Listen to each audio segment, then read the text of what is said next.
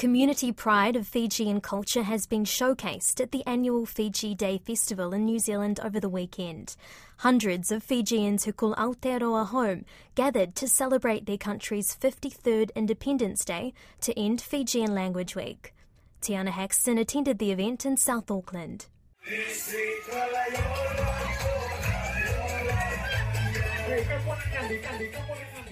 A slice of home away from home.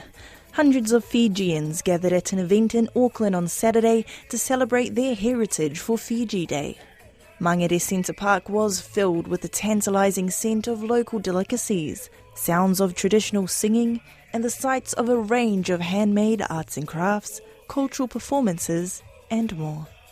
It's the eighth time Fiji Day has been officially marked in New Zealand, and event coordinator Greg Trail says it's only getting bigger and better. There's a lot of Fijians turning out, and the sun's out today, which is a blessing.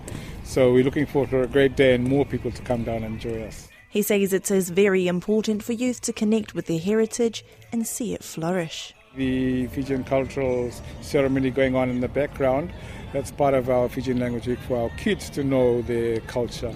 I believe we're the only Fiji Day outside of Fiji that does it, and we're bigger and uh, I think it's really awesome to see the display of culture that's going on at the moment and uh, New Zealand born kids to preserve and um, sustain our language. Fiji Day also improves the mental health of the community living in Aotearoa. Koronuasi Tui Fangalele is the Service Clinical Director for Foloto Fale, a Pacifica mental health service. He says these gatherings help reassure and boost morale amongst dispersed Fijians that may not have other opportunities to connect with their culture and community. This is huge for, for, for the well being, particularly for Fijians. I think this is, or for iTaukei Fijians, this is a huge uh, event because I guess for some of us, we uh, we don't see each other as often as we would do back back in the islands. But I think for now, just being able to look at uh, somebody that you haven't seen for 12 months, that gives us um, hope that we're still alive, and it, it helps with uh, with our well-being.